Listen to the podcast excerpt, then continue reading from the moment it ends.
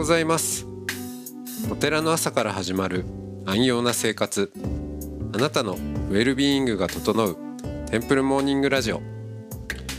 各週でお届けするアンコール配信。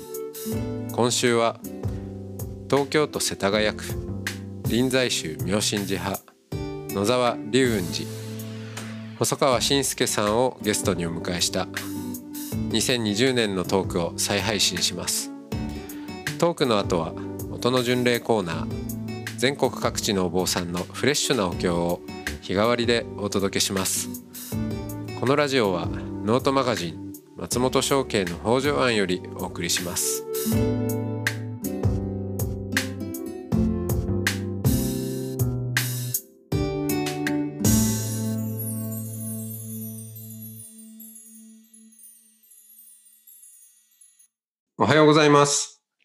おはようございます。はい、えー今日もお細川信介、えーさんと、おお話をしていきます。えーはい、の木曜日になりました。はい、木曜日になりました。野沢龍雲寺行きのバスが渋谷から出ています。はい。はい。あれね、ちょうど、あ、うん、なんかうちがバス三、あ、すいません。の、うん、いや行き先に書いてますよね。はい。ちょうど三軒茶屋と学芸大学と駒沢大学という駅のちょうど中心点にあって、うん。まあ、陸のこと魔のトライアングルと別名言われておりまして、で、実はうちの2代前のご住職がバスを誘致したっていうのがあって、ほで、野沢龍雲寺行きバスっていうのができまして、う。うん。で、渋谷から結構10分に1、2台走ってて、万が一この辺の人のなんか救いになってるというので、うん。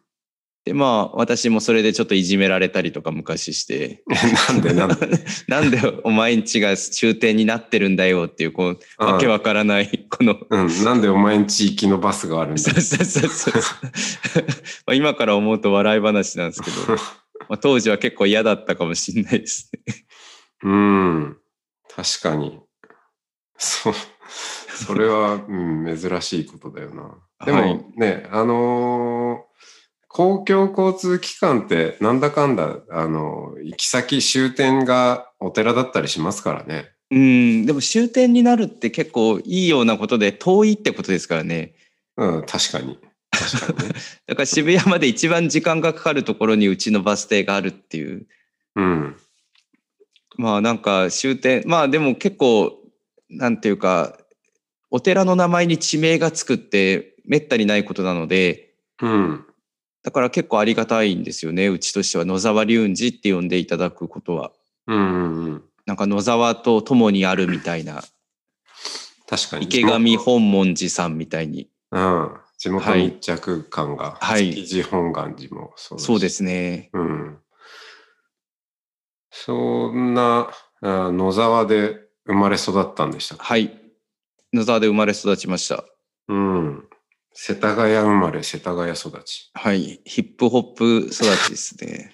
ホップ育ち、うんヒップホップ聞いてました？いや、あんまり聞いてなかったです。あのなんか歌であって、うん。ありましたね。はいあれ。それ結構好きだったんで。ドラゴンアッシュ。そうそうそう。うん。丸坊主のやつは大体友達みたいな。ね丸坊主、そうだよね。え昔から丸坊主？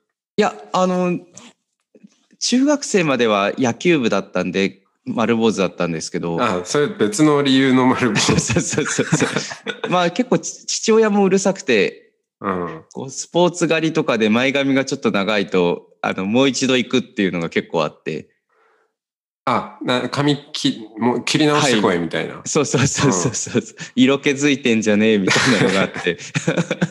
いや、結構、だから、檀家さんの理髪店だったんですけど。やっぱ僕も中学生になるといろいろ気にするので、こう、もみあげ伸ばしてくださいとか、こっそり言うんですけど、うん。でやってくれて帰ると、切り直しになると、もう二人無言ですよ、二回目の時は うん。そっか、檀家さんの理髪店ね。はい。だからもうみんなそれも知ってるし、なんか法事とかだとね、そんな話にあれがついて、髪染めて、その後また黒に染めに行くみたいな。ああ。それが、うんはい。高校中学生で。中学生。高校生は普通の髪型が許されてやっと。あ、そうなんですね。よかったですね。よかったです。でも、まあ、お盆の棚行は行ってたので、うん。まあ、その時はちょっと短めにするみたいな感じで。うーん。じゃあ、割と青春を楽しそうですね楽しんだんですね。結構ジャニーズ系と言われてましたね。そうなの。ジャニーズ系。うん。で、まあ、あの、大学生になって、京都に行くことになって、はい。あの、親元から離れ。はい。まあ、久住さんとはちょっとまた違うんですけど、私、実は中高は曹洞宗の学校に行ってまして、おおまあ、禅宗とはいえ、ちょっと違う宗派ですからね。で、まあ、面壁したり、黒い座布に座ったりしてて、で、そっか。大学はあの、浄土宗さんの学校に行かせていただいて、うん。で、まあ、あの、道場に行くことになるんですけど、うん。まあ、大学も浄土宗さんの黒谷道場に行く人とかお見送りしたりして、実 実際はあの仏教美術っていうのが専攻で、おおあ、そうなんですね。はい。うーん。で、まあ本当は違う大学に行きたかったんですけど、うん。まああの、落ちたというのがき究極な理由で、はい。で、花園大学っていう臨済宗の大学には行かずに、まああえ仏教大学。こは。そうですね。まあ外仏教美術、うんどうせやるなら仏教美術かなって思ったり、うーん。仏教美術か。仏像とかななるんですか？私はなんかあの、掛け塾のだるまさんの絵が専門だったんですけど、へえ。ね、昔はあの重機って言ってあの、行事で使うものだったのが、うん。途中からなんかあの、不況の道具に変わっていくっていうところで、うーん。そのなんか面白いだるまさんとかの研究をしてたんですけど、へえ。それで、まあ大学生の時はモスバーガーでバイトしたりして、うん しかも金閣辞典。あ、モスバーガー金閣寺ね。うんはい。まあ今もうないんですけど、うん。そこもちょっとお寺からは離れられなかったなと思って。うん。確かにね。うん。えで、えやっぱり大学は普通にアルバイトしてテニスサークルとか入って、ええ。でも1年生の時はあの、近くの禅寺に預けられて、うん。まあ、朝掃除して、あの、社門引いたりとかして。で、学校行って、で、みんなが新刊コンパだとか言ってるのに門限があって帰るみたいな。うまん。あ、ちょっそれちょとっと辛いですね。でもまあ、久住さんの聞いてたら、そんなの全然良かったなって今、うん。ちょっと思いました。うん。確かにね。そうか。それ、それ1年生の時？い1年生の時で、まあ1年生の時にもうちょっとこれだとなんか中途半端だなと思って、うん。まあ大学の時はなんか大学生らしくさせてほしいっていうのを、まあ父が許してくれて、うん。で、まあ父もちょうど宗務総長で京都にいたので、おそうそう、父のマンションに転がり込む。おち、父との奇妙な二人暮らしそう。そうそうそうそう。ほとんど会わなかった。まああの私なんか夜アルバイトモスバーガーでしてて、うん。3時ぐらいに帰ってくると父が5時ぐらいに行くみたいな感じで。はいはいはい。まあでも逆にあれが面白かったというか、父とも2人で話す機会も結構あって、うんうん。でまあ道場に行くことに、まあ抵抗がどんどん薄れていったっていうところなのかもしれないですね。うん。で、道場は、どこ、どこの騒動だった？はい。私は妙心寺なんですけれども。そっかそっか、妙心寺か。妙太心蔵院さんの隣なんですよ。松山大光さん。はいはい。そうですね。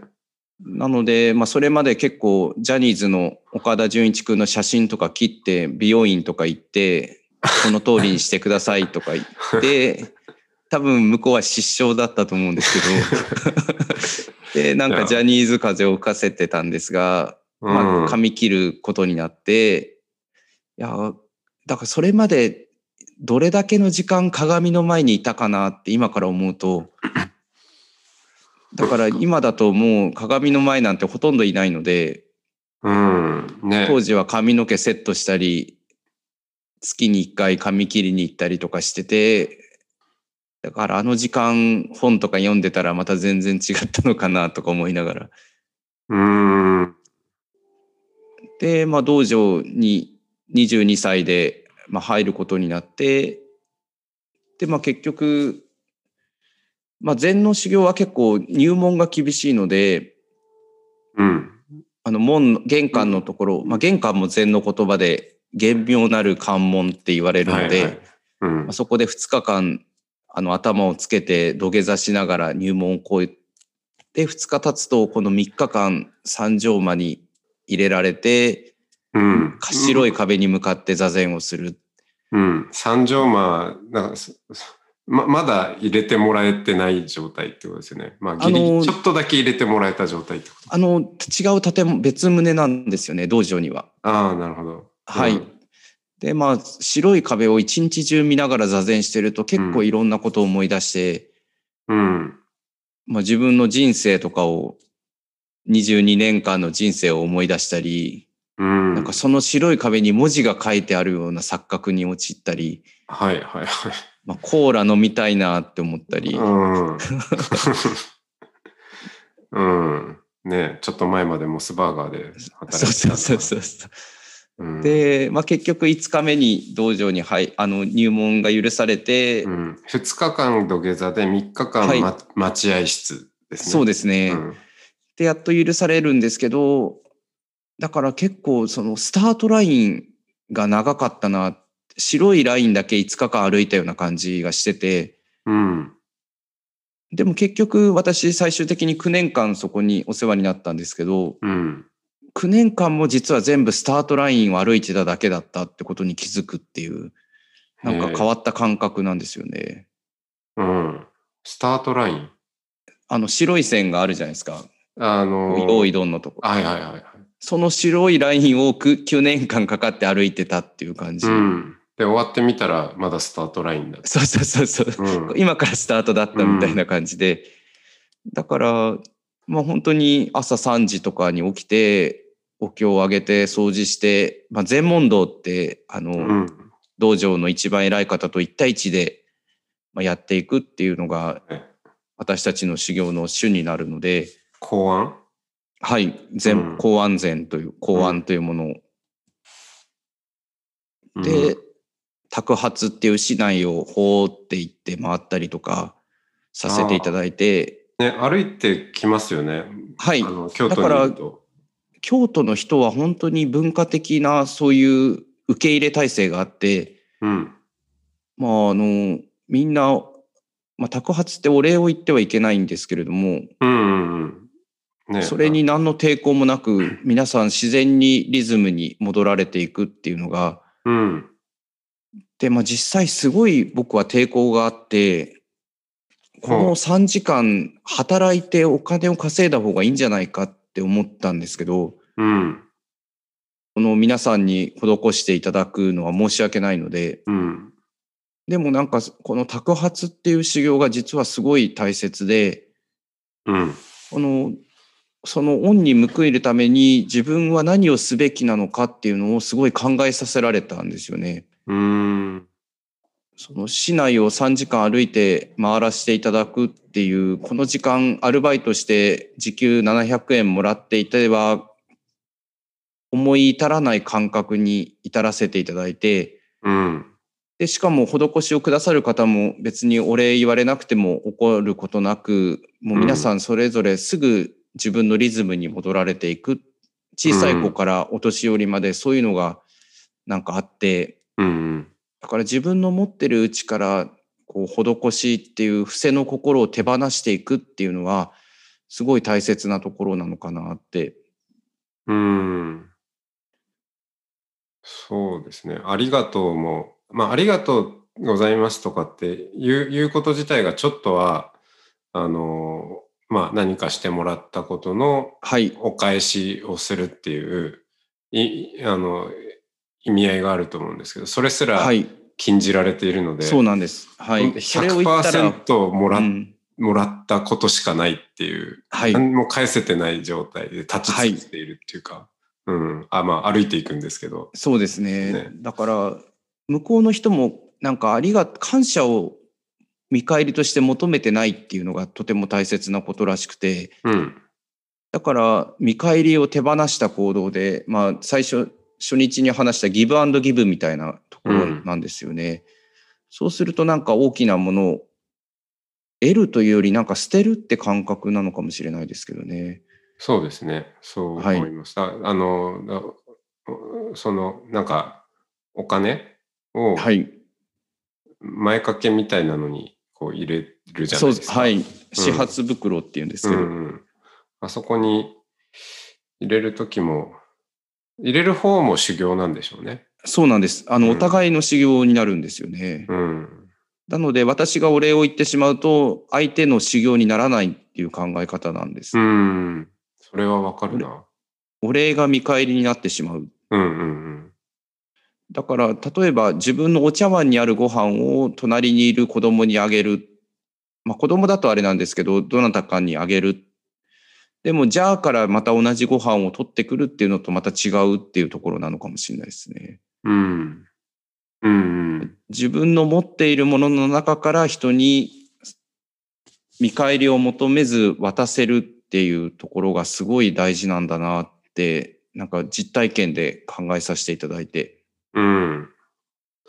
あでその恩に報いるためにうん自分が何をすべきかっていうのを本当に考え出したのは4年目ぐらいで、うん。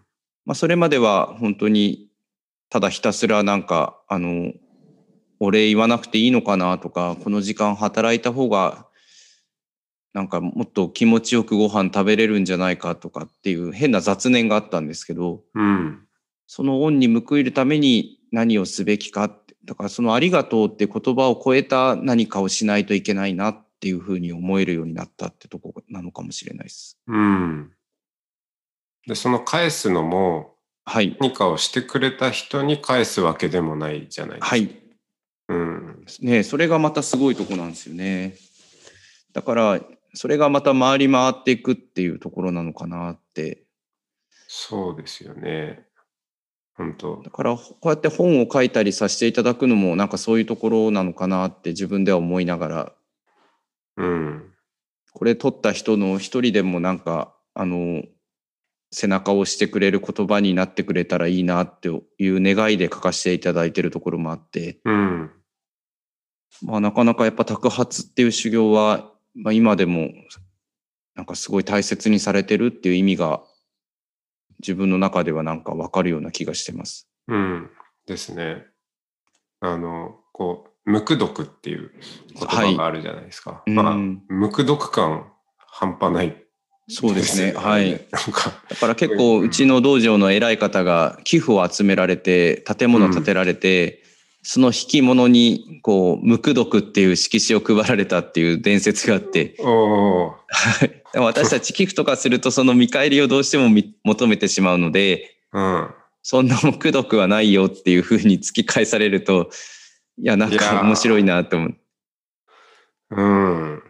それはまあ、禅宗あるあるな。うん、だからクラウドファンディングはちょっとなんか無垢読ではないなっていう感じで なんか自分の中では勝手にそんなことを思ってたりもするんですけど、うん。まあ、なんかやっぱりね、返礼品を設定しなきゃそうそうそうそうそうでも、あれじゃない？あの、1000円しても5000円しても1万円しても10万円しても、全部1枚の無垢読っていうお札がもらえます、ね。それ面白いですね。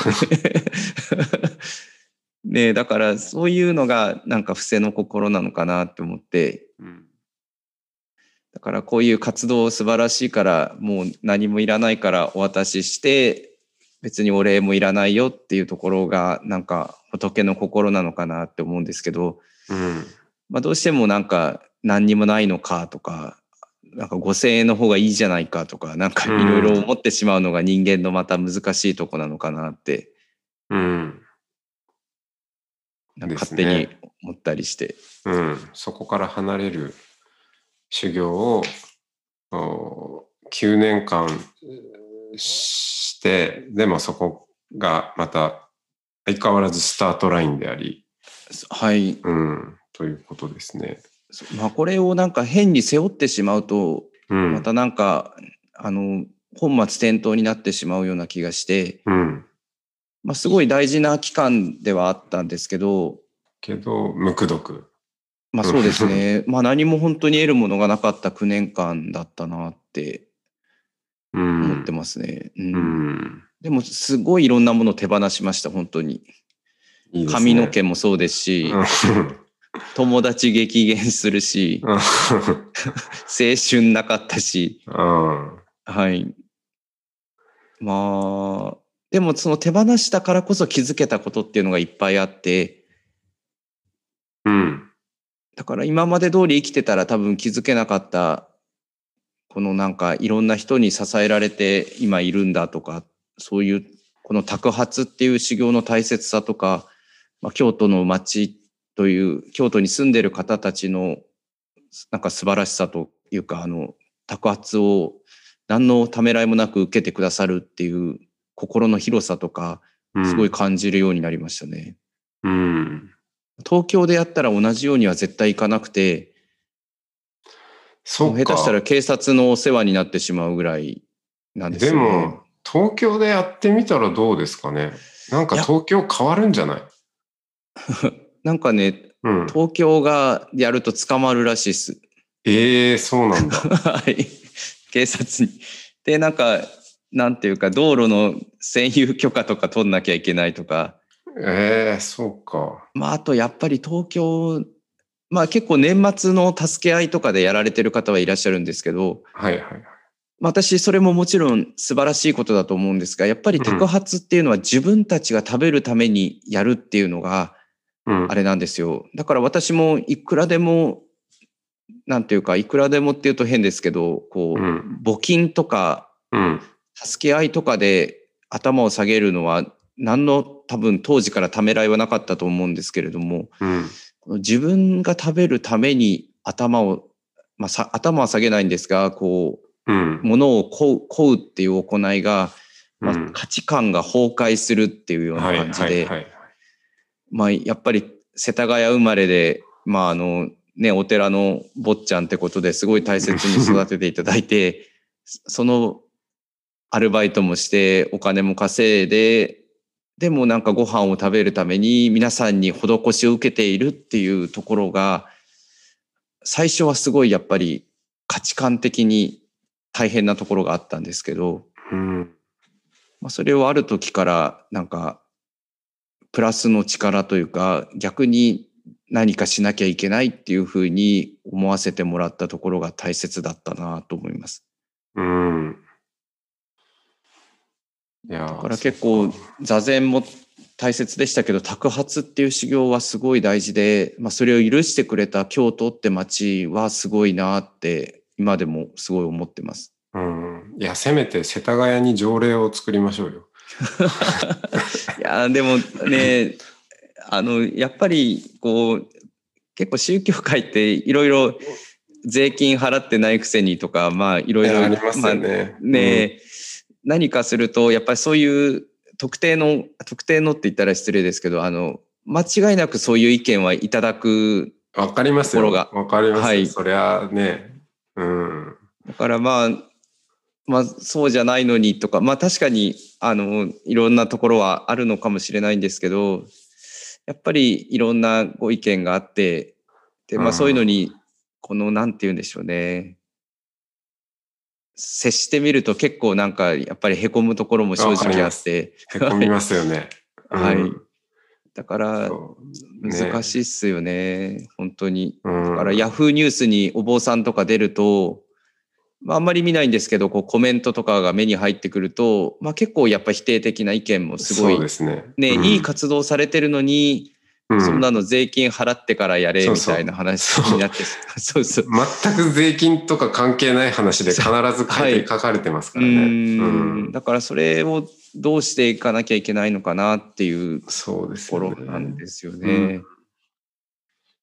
はい。そ松本君的にはそういうはいのどう受け止めてるんですか、いやーどうですかね。うん、いや、個人事業主で普通に納税してんだけどなとか、まあ、そ それもあるけど、うん、でもまあ、ね、お坊さんっていうものの見られ方、うんどう見られているのかっていうことは、まあ、雰囲気はうん、雰囲気は知っておくっていうのは大事だと思いますけど、でうんも同時に、あんま見すぎないっていうことも必要かなと。やっぱその。言葉にね、当てられちゃうっていうんですかね。ううんん。それもある結から。構やっぱりね、私、アマゾンのレビューとか結構へこむたちなんで、はいはい。ね、やっぱり本って相当なパワーといろんなものをつぎ込んで作るので、うん。で、まあ、なんか、的を得た批判だったら、まあ、それは甘んじて受け入れるんですけど、うん。結構表面上な、なんか、はいあれだはいとね、結構、結構来るなーって思いながら、うん。そうじゃないんだけどなーって思ってしまうんで、うん。結構みんな、お坊さんは皆さんそれぞれ感じてるところあるんじゃないかなって。そうですね。でもあんま気にしないようにしてはいますね。なんだろう。うんまあ、あのー阿弥陀さんにお任せ。なるほど。うん。な、うんね、批判もあるけど、まあ、ね、その、何をするにしても縁によってそうなっているだけなんで、まあ、自分を批判されたところで、批判、あんまり意味がない。うん。受け、受け止めるところに、まあ、立たないようにはしてますけど、まあ、そうは言ってもね、なんかね、ちょっと、いうん、きつい言葉には傷ついたりもしますけど。うんうん。だから小池陽人くんが一緒にこの話してて、うん。まあ、批判されるってことは届いたってことなんですよ、みたいな、あの、はい。あの、爽やかな感じで。そうそうそうそう。いや、言うよね、みたいな話をしてたんですけど。まあ、まあ確かにね、だから小池くんもやっぱりいろいろあるんでしょうし、まあそれをあの笑顔でうん。届いたってことなんですよってプラスに捉えて、まあ、発信し続けるっていうのも、なんか僕らにとってはすごい大切なことなのかなって。そうですね。で、いまあ、仲間が大事。時々、そうですね慰め合いましょう。はい。慰めは助け合いじゃなくて。慰め合い。はい。じゃあ今日はこの辺で。はいはい。ありがとうございましたあ。りがとうございます。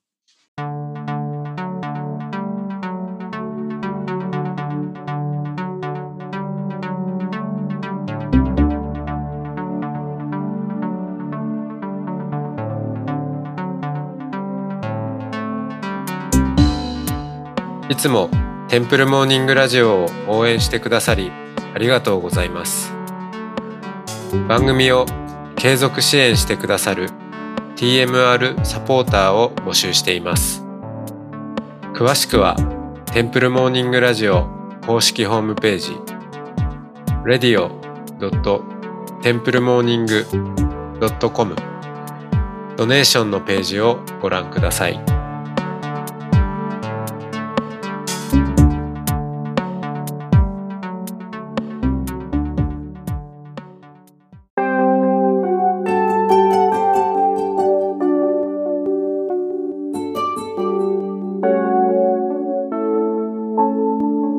ここからは音の巡礼のコーナーです。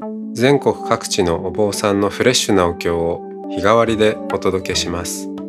登場するお経やお坊さんに関する情報はノートマガジン音の巡礼をご覧ください。トークゲストへのメッセージやお経の感想などもノートマガジン音の巡礼ウェブサイトのコメント欄でお待ちしております。それでは今朝も音の巡礼いってらっしゃい。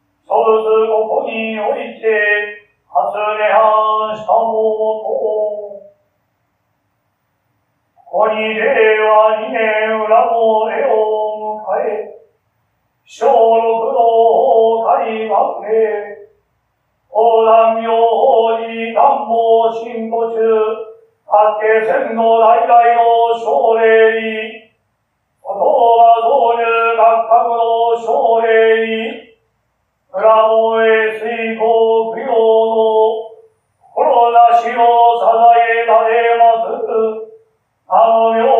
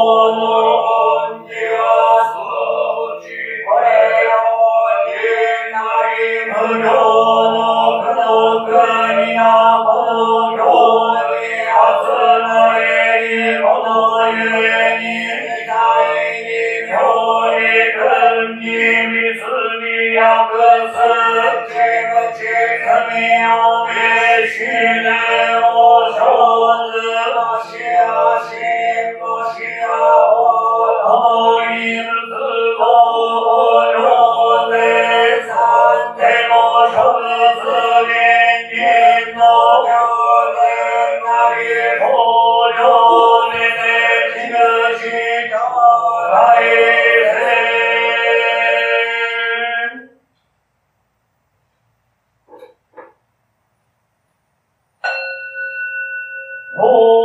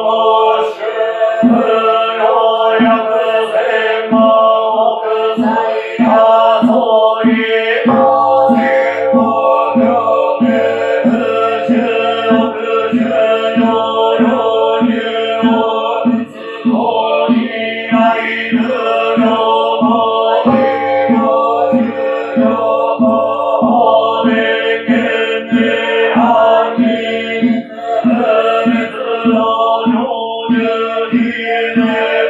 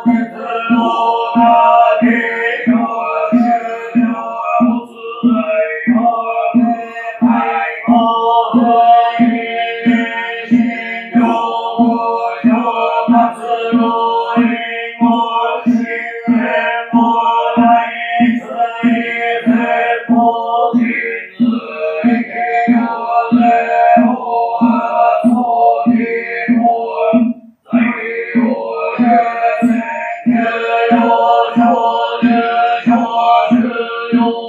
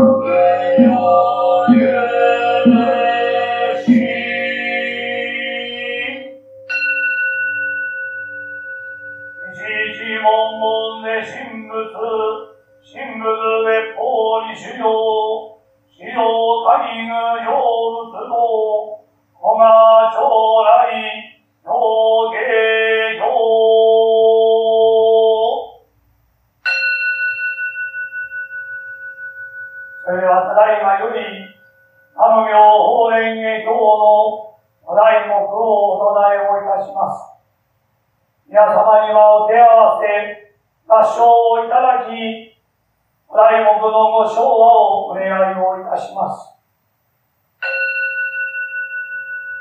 アム行蓮華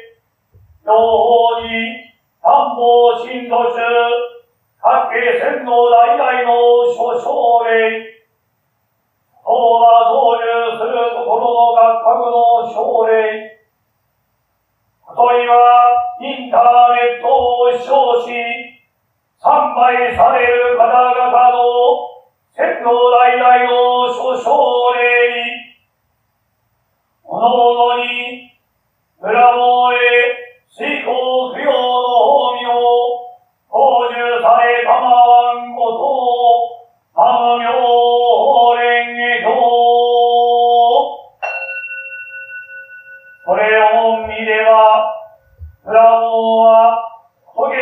し、国連尊者が仏の教えを葬り、匠の恩慈悲を備え、実報の清掃を招きて、供養を施し、むさぼりの罪によって、滝道の苦を消し、歯を救いたまいしにより、ことを起こるなり、国連尊や自ら仏にならずして、無を救いが出しと支援し、仏華を信じ、古代目を唱え、自ら仏となり、無謀も仏になりしたもや、この体は父母の体なり、この神戸は父母の神戸なり、この足は不母の足なり、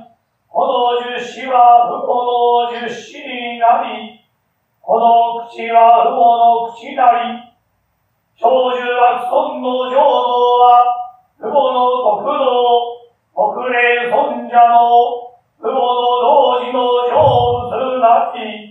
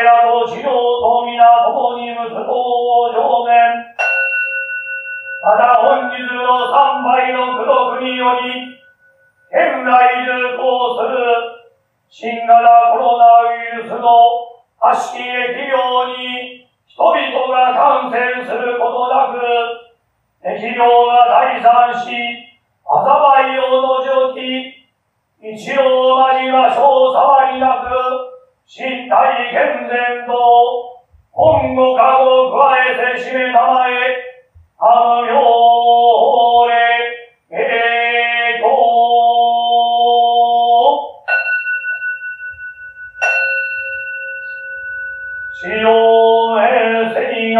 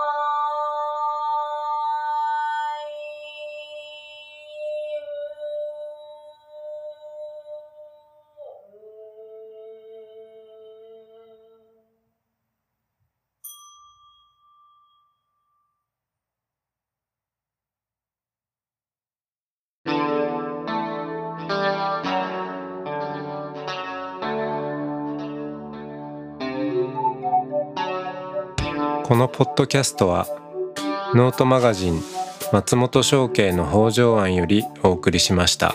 お経コーナーはノートマガジン音の巡礼のご協力でした。ゲストへのメッセージや番組の感想などはそれぞれのノートのコメント欄にてお待ちしております。それではまたテンプルモーニングラジオでお会いしましょう。